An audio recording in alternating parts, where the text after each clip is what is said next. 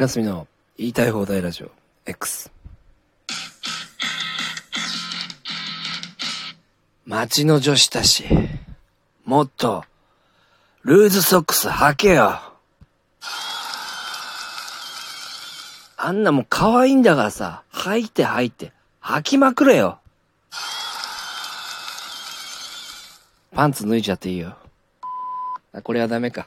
さあ、始まりました。クラスミの言いたい放題ラジオ X 第147回目ぐらい。いや、ちょっとわかんねえな。ちょっとだいぶ空いちゃいましてね。え、すいませんということでね、前回は多分5月の17、8日ぐらいだったのかな。だからもう2週間とか、それぐらい空いちゃいましたね。いやいや、ね。えー、皆さんね、いつも聞いていただき、うん、ありがとうございます。えー、現在、えー、5月の31日、えー、火曜日ですね。17時48分に、えー、こちら、えー、収録の方しておりますけども、えー、皆さんはどうお過ごしでございましょうか。えー、東京ではね、少し雨が降るかな、まあ、ちょっと降ってんのかなっていう、えー、天気なんですけども、皆さんの地域ではどういう感じなんでしょうかね。はい。えー、ということでですね、まあ本当に、うん、久しぶりだなって感じで、まあ、結構ね、まあ、ラジオのこのライブ配信の方をね、やっちゃったりしていて、うん。まあ、それで、まあ、一回、まあ、40何人聞いたってことでね、うん。それでライブの方がいいんかなと思って、うん。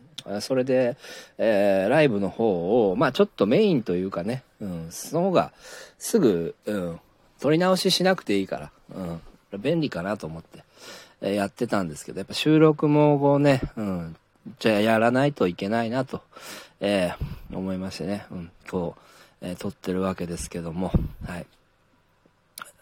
えー、っと、まあ、今日はですね、うん、まあ、いつものように、まあ、お手紙の方をね、先にちょっと処理の方一つ、えー、させていただきまして、えー、それからまあ、情勢の話題、えー、していこうかなと、えーえー、思いますので、えー、ぜひね、最後までお聞きいただけたらと思いますので、よろしくお願いいたします。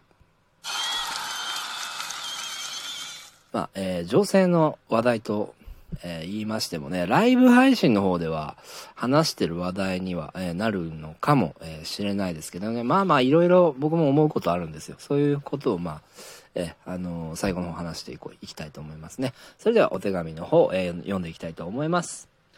え、こちらはですね、あ小池さん、え、収録おじさん、お休み中、ね、あ、この、完全な僕のリスナーの方からいただいたお手紙なんですけど、小池さんのお手紙でも僕これで読むの初めてかもしれない。うん。でもちょっとね、読ませていただきますね。えー、っと、えー、錦鯉さんは芸人 A さんより年下ですよ。えー、長谷川さん、1971年7月30日、現在50歳。渡辺さん、1978年4月15日生まれね。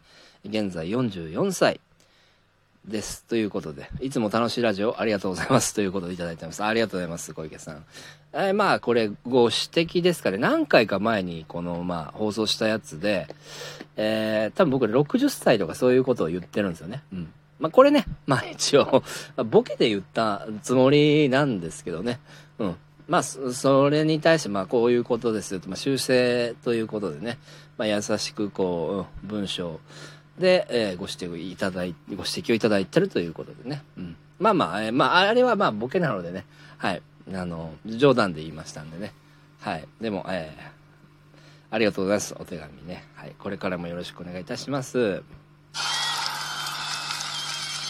はい。えー、っと、ということでね、えー、まあ、情勢の方の話題、えー、入っていこうかなと、えー、思いますけれども、うん。あのー、そうですね、鳥インフルエンザの話なんかも、この収録の方でも、えー、したと、えー、思うんですけど、最近こう出てきたのがね、世界中で、えー、どうも、えー、サル痘が流行っているということなんですよね。うん。ちょっとまあ、これを、うん、僕がこのサル痘の話題を、えー、このラジオ収録の方で言い出すのは遅いというね、言われるかもしれないんだけども、えー、まあ、ライブの方では言ってるんですね。うん。えー、天然痘が流行ると。まあ、こういう話を僕は、えー、何回もしてると思うんですけども、えー、それがなぜかサル痘なわけですね。うん。この、まあ、サル痘というのは、まあ、手にね、すごいバカでかい、えー、3センチぐらいの水泡が何個もできたりね、まあ、体中にそういうのができるということなんですよ。うん。で、まあ、免疫力も落ちてしまって、うん。コロナよりも致死率は、うん、高いのかな。うん、そういう感じ。で、天然痘と、まあ、結構類似しているウイルスに、えー、なりますので、天然痘のワクチンで対応が、えー、できるとのことなんですけど、まあこれ急に流行り出しましてね、うん、まあ世界で言うと、えー、15カ国ぐらいには広まってんのかな ?19 だったかなまあまあ一気に広まってるんですよ。うん。で、まあこれある陰謀論者の間の噂なんですけど、えー、ワクチンの、えー、後遺症また副作用でこういうことに、えー、なっているんじゃないかなという、え話がございます。うん、だけれども、えっとね、それを言うとね、難しいんですよね。うん。あの日本人もかなりワクチン打ってるんですけど、日本人ではまだサル痘出てないという話なので、えこれから、まあ、その副作用や後遺症だった場合、出てくる可能性はあるんですけども、これはまだわからないですね。うん。で、まあ、僕が、うん、思うにね、その、ワクチン、えー、に、そのサル痘のあれが入ってたのかっていうことではなくて、まあまあいろんなね、その、えー、コロナワクチン自体が、あ、コロナワクチンじゃない、コロナのウイルス自体が、まあいろいろ、まあエイズの配列とかね、いろいろ、まあ SARS とか MERS の配列入ってるっていう話もあってね。うん、そこでもう入っちゃってたのかなとかいう考えもできるし、で、まあ、人口の蚊ですね。うん、人口の蚊。これが、まあまあ、えー、コロライナ州の方に、まあ、巻かれましてね。うん。蚊の、まあ、数を抑制するみたいなことで、蚊でなんか、まあ、結構死んでしまう、えー、病気があるんですよ。まあ、人間を一番殺してるのは蚊っていう話あるんですけど、まあ、人間を一番殺してるのは蚊なんですね。ダントツ1位で。まあ、それで、まあ、その顔をですね、いじくってですよ。うん。えー、その、人口を、まあ、減らすために、何かね、その、撒いてるんじゃないかと。コロライナ州の方では、まあ、その人口化を撒いてて、まあ、それに反対している、まあ、地域の皆さんとか、まあ、いろいろ、いろいろいるわけなんですけど、それが知らず知らずのうちにですよ、まあ、えー、世界中でばらまかれてるっていうね、うん。ことが考えられるんじゃないかと僕は勝手に思ってるんですけど、これまあ間違ってる可能性も、えー、ありますけども、うん。まあどこからね、このウイルス、サル痘がね、うん、バイオテロだって言われてるぐらいだから入ってきたのはわからないけども、もうだって、えー、これね、ワクチンが確かね、このサル痘の人数よりも、えー、多く発注されてるんですよ。うん。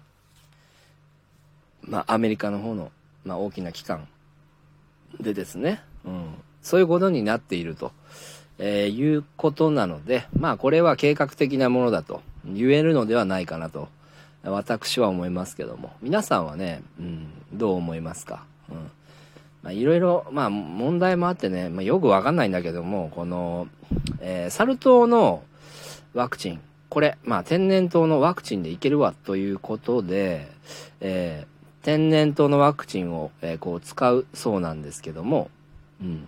ちょっと危ないらしいんですよね。うん。だからまだ、その発注はしているけど、打った人はいないのかな。うん。そういう感じになってまして。うん。これからね、だからいろんなことを、うん、起こってくると。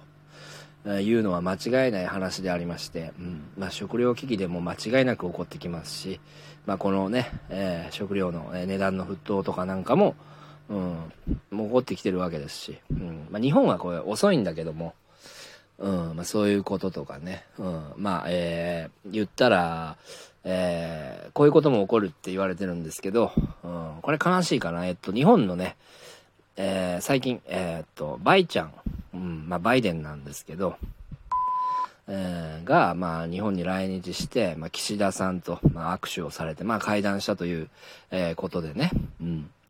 で、その時に、まあ、岸田総理は、え日本も、えー、防衛力を高めると、防衛の方に資金、えっ、ー、と、まあ、お金をね、たくさん使うというふうに、まあ、言ったそうなんですけど、えー、あの、これね、アメリカがね、どうもね、うん、中国と戦争させようとしてるというか、うん。えー、で、中国がね、うん、日本を、まあ、本土を攻めてくると、え、いうことになって、それで日本人もね、実際に本当に本土攻められたらぶち切れちゃってね、マジこれね、戦争になるんじゃないかっていう、うん、いう風なこのシナリオなんじゃないかなっていうね、話あるんですよ。うん、ちょっとリアルに怖いなっていう、えー、ところでね、うん、こういう話が、えー、出てきてますので、あもう、えー、うん、ウイルスに、えー、まあ、地震に、食糧危機に、戦争ですよね。うん、かなりもうね、うん、切迫してきているという、うん。状況でありますけども。